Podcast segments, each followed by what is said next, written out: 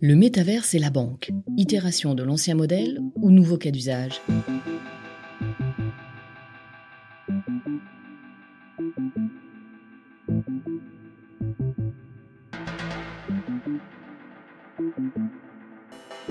Pourquoi cet article? L'idée de cet article m'est venue en consultant le profil LinkedIn d'un contributeur, Habib Bakouche, qui a lancé le débat suivant. La possibilité de voir son banquier dans le métaverse, n'est-ce pas une belle voie qui s'ouvre pour le secteur? Le poste se terminait par une proposition pour répondre à un sondage. Quel modèle bancaire vous conviendrait le mieux dans les dix prochaines années? En pourcentage, les réponses ont été les suivantes. Banque physique 20%, banque en ligne 59%, banque dans le métaverse 21%. Le sondage a été publié la dernière semaine du mois de juillet, juste avant l'article sarcastique de Vitalik Buterin sur l'échec annoncé du modèle métaverse de Meta, selon lui. On aurait pu penser que les réponses positives seraient plus importantes au regard de l'engouement dont bénéficie le métaverse depuis près d'un an. Mais, hasard du calendrier, les réponses ne sont-elles pas en résonance d'un bruit de fond dans les différentes publications ici et là, où semble se lever sur la nouvelle métanomics d'une métaverse, associée au, fameux Web3 et à la blockchain, quelques dissonances sur une réelle appropriation de la valeur économique au profit des utilisateurs? Il nous est apparu intéressant de creuser un peu plus le sujet avec vous, notamment pour les entreprises, banques ou non, à la recherche de modèles économiques pour se lancer dans le métaverse.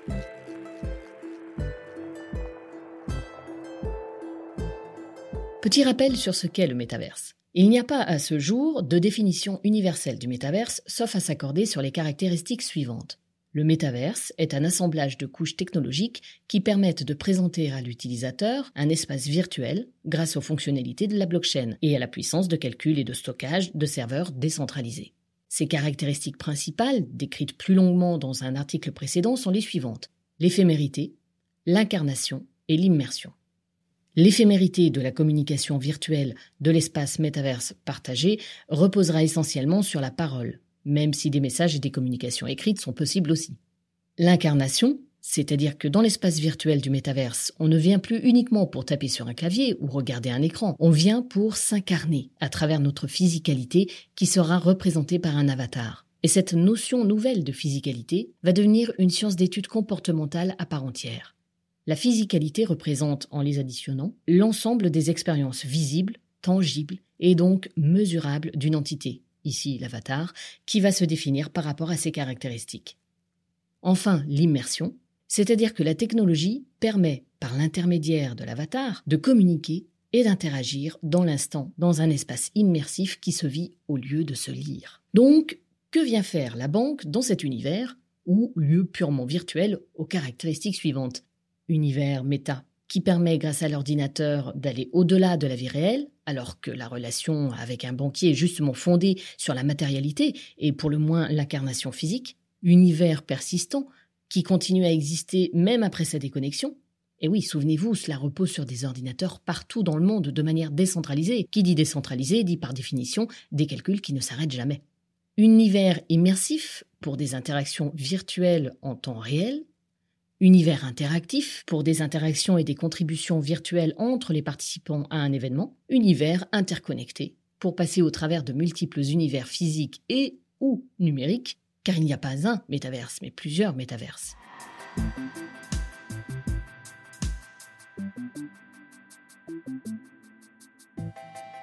Le premier cas d'usage métaverse pour une banque, asseoir une visibilité concurrentielle. C'est ce qu'ont fait dans l'instant les banques les plus connues, euh, telles JP Morgan, HSBC, Standard Chartered, Kexa, Siam Commercial Bank, SCB, euh, banque thaïlandaise. Les exemples cités sont issus de l'article publié par Into the Minds en lien cliquable que vous pouvez consulter sur le site web. Le présent inventaire ici ne tend pas à l'exhaustivité car tout l'intérêt repose sur la roadmap de ces établissements d'acheter leur land dans des métaverses. C'est aussi simple qu'évident. Il s'agit pour ces premières banques, pionnières dans ce domaine, d'atteindre un avantage concurrentiel de visibilité à venir. Les métaverses les plus connus comme Decentraland et The Sandbox proposent pour leurs espaces des finalités mixtes, c'est-à-dire sans doute orientés vers le gaming, mais aussi de l'événementiel pour toutes sortes d'activités. Ces deux éditeurs construisent leurs métaverses en offrant la mise à disposition d'un nombre de landes limité. Ils sont construits avec une logique de valeur de type Bitcoin fondée sur l'organisation interne de la rareté. Et c'est cette raréfaction qui constitue le Graal du métaverse. Avoir un droit d'accès acquis à un land, achat ou location, avec la garantie d'un espace de trafic optimisé. Pour exemple, la banque JP Morgan a installé son espace commercial virtuel sur Decentraland dans le centre commercial virtuel assez prisé, semble-t-il, de Metajuscu.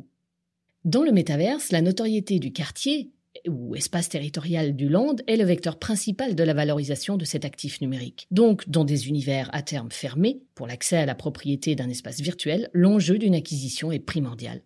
Ce, avec des effets préoccupants en termes de concurrence pour les effets conférés au premier entrant ou First Mover Advantage. Nous reviendrons sur ces enjeux importants. Et justement, à l'heure où se lève, aussi bien en France que sur le territoire de l'Union européenne, la préoccupation de la préservation de la souveraineté numérique des États, ce principe du First Mover Advantage dans la course à l'acquisition du meilleur emplacement n'est pas sans poser de réelles interrogations.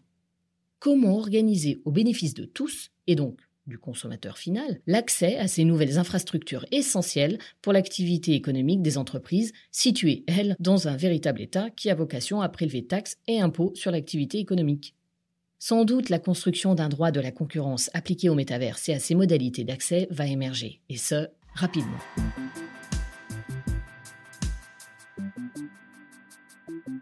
Le second cas d'usage du métaverse, pour une banque, c'est l'expérimentation et l'image de marque. D'abord, l'expérimentation et l'apprentissage. Le métaverse ne se conçoit pas comme un site web 2 augmenté, mais bien comme un lieu virtuel à part pour faire vivre des expériences virtuelles et dématérialisées. Par contre, l'interopérabilité pour passer de l'espace métaverse de la banque à son site classique Web 2 doit faire partie du projet. En cela, pour la banque, l'usage de l'espace virtuel est idéal pour construire de la valeur future. C'est bien comme cela que commencent à le comprendre les établissements pionniers. Cet espace interactif pourrait aussi être un lieu virtuel d'acculturation pour les clients et usagers afin de mieux appréhender le contexte de la distribution par une banque des crédits et des placements financiers lorsqu'elle exerce cette activité également. Ainsi, le métaverse ne serait-il pas l'endroit idéal pour permettre à une banque d'expliquer comment s'établissent ses scorings d'octroi de crédit, par exemple? Ceci en sortant des généralités pour accueillir dans l'espace la personne concernée et faire son étude individualisée sur son scoring de crédit en immersion interactive, en lui expliquant comment, notamment par l'open banking, elle a pu profiler son client, ce qui est tout à fait légal. Tout autant que ceci soit expliqué de manière transparente et reçoive l'accord de la personne concernée par le profilage.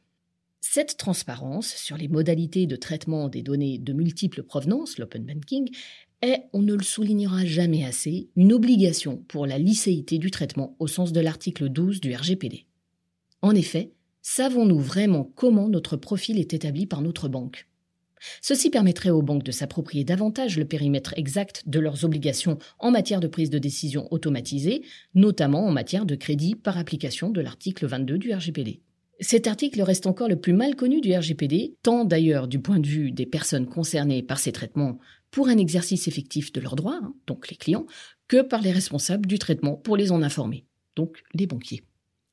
Ainsi, le métaverse pourrait être l'endroit idéal pour rendre interactif, donc beaucoup plus intelligible, l'énonciation des garanties et droits des personnes concernées par la prise de décision automatisée, quelle qu'elle soit, en application du paragraphe 3 de l'article 22 du RGPD, et surtout, le client pourrait être acteur aux côtés de son interlocuteur bancaire du montage en direct de son dossier de crédit pour le défendre devant le comité de crédit interne.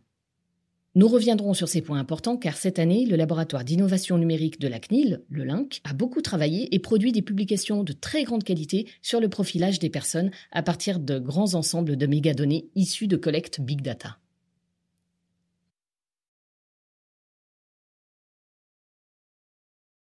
Concernant les placements financiers lorsqu'ils rentrent dans les activités de la banque, le métaverse n'est-il pas l'endroit idéal pour rendre intelligible aux futurs investisseurs, par exemple, le contenu obligatoire du DC, document précontractuel d'information devant être remis à l'investisseur préalablement à la souscription de son investissement Ou expliquer le fonctionnement, par exemple, d'un OPCVM, organisme de placement collectif en valeur mobilière, et surtout l'illustrer de manière interactive en présentant l'activité des entreprises générant la valeur du fonds.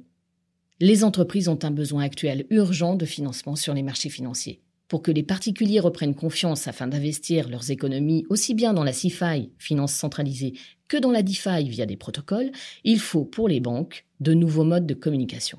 L'expérience métaverse pourrait permettre, grâce à une organisation d'événements et d'interactions entre celle-ci et ses clients, rendre plus compréhensible les mécanismes des placements financiers.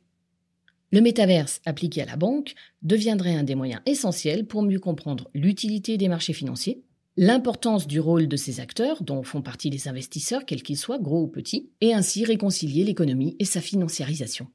Enfin, la visibilité, pour une banque d'un espace métaverse, reste un avantage concurrentiel considérable dans l'organisation d'une image de marque et d'une stratégie marketing à fort potentiel.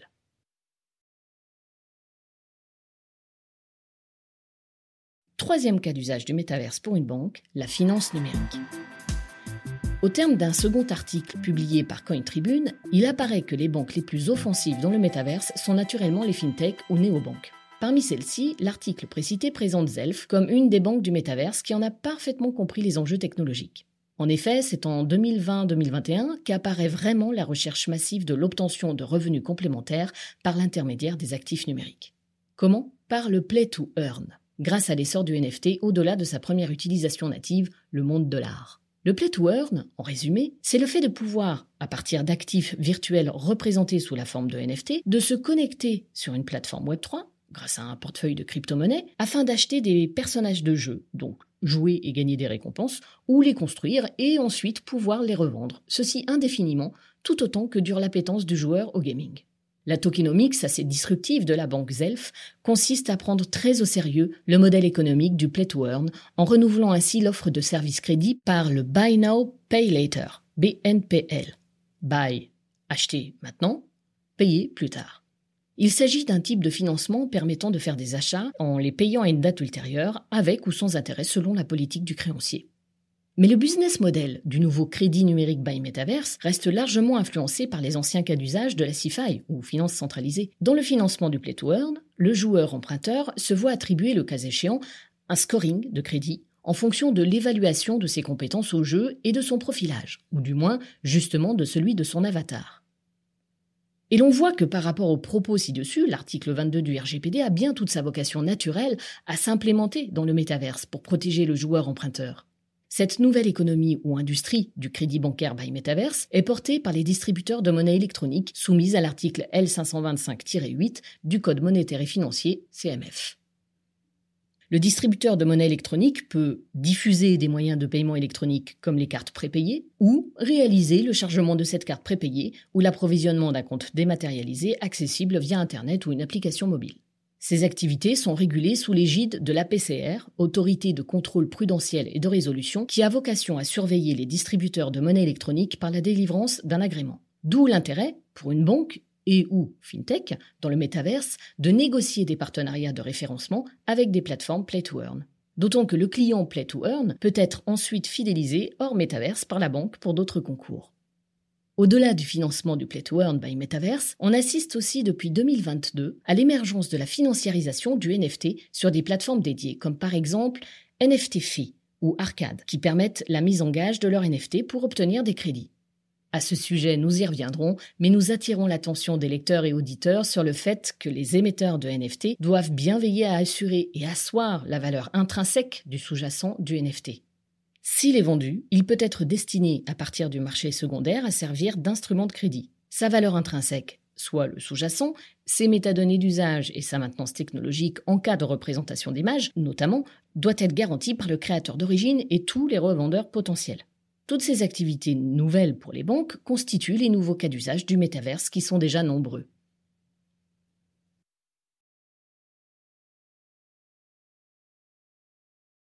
Bref conclusion.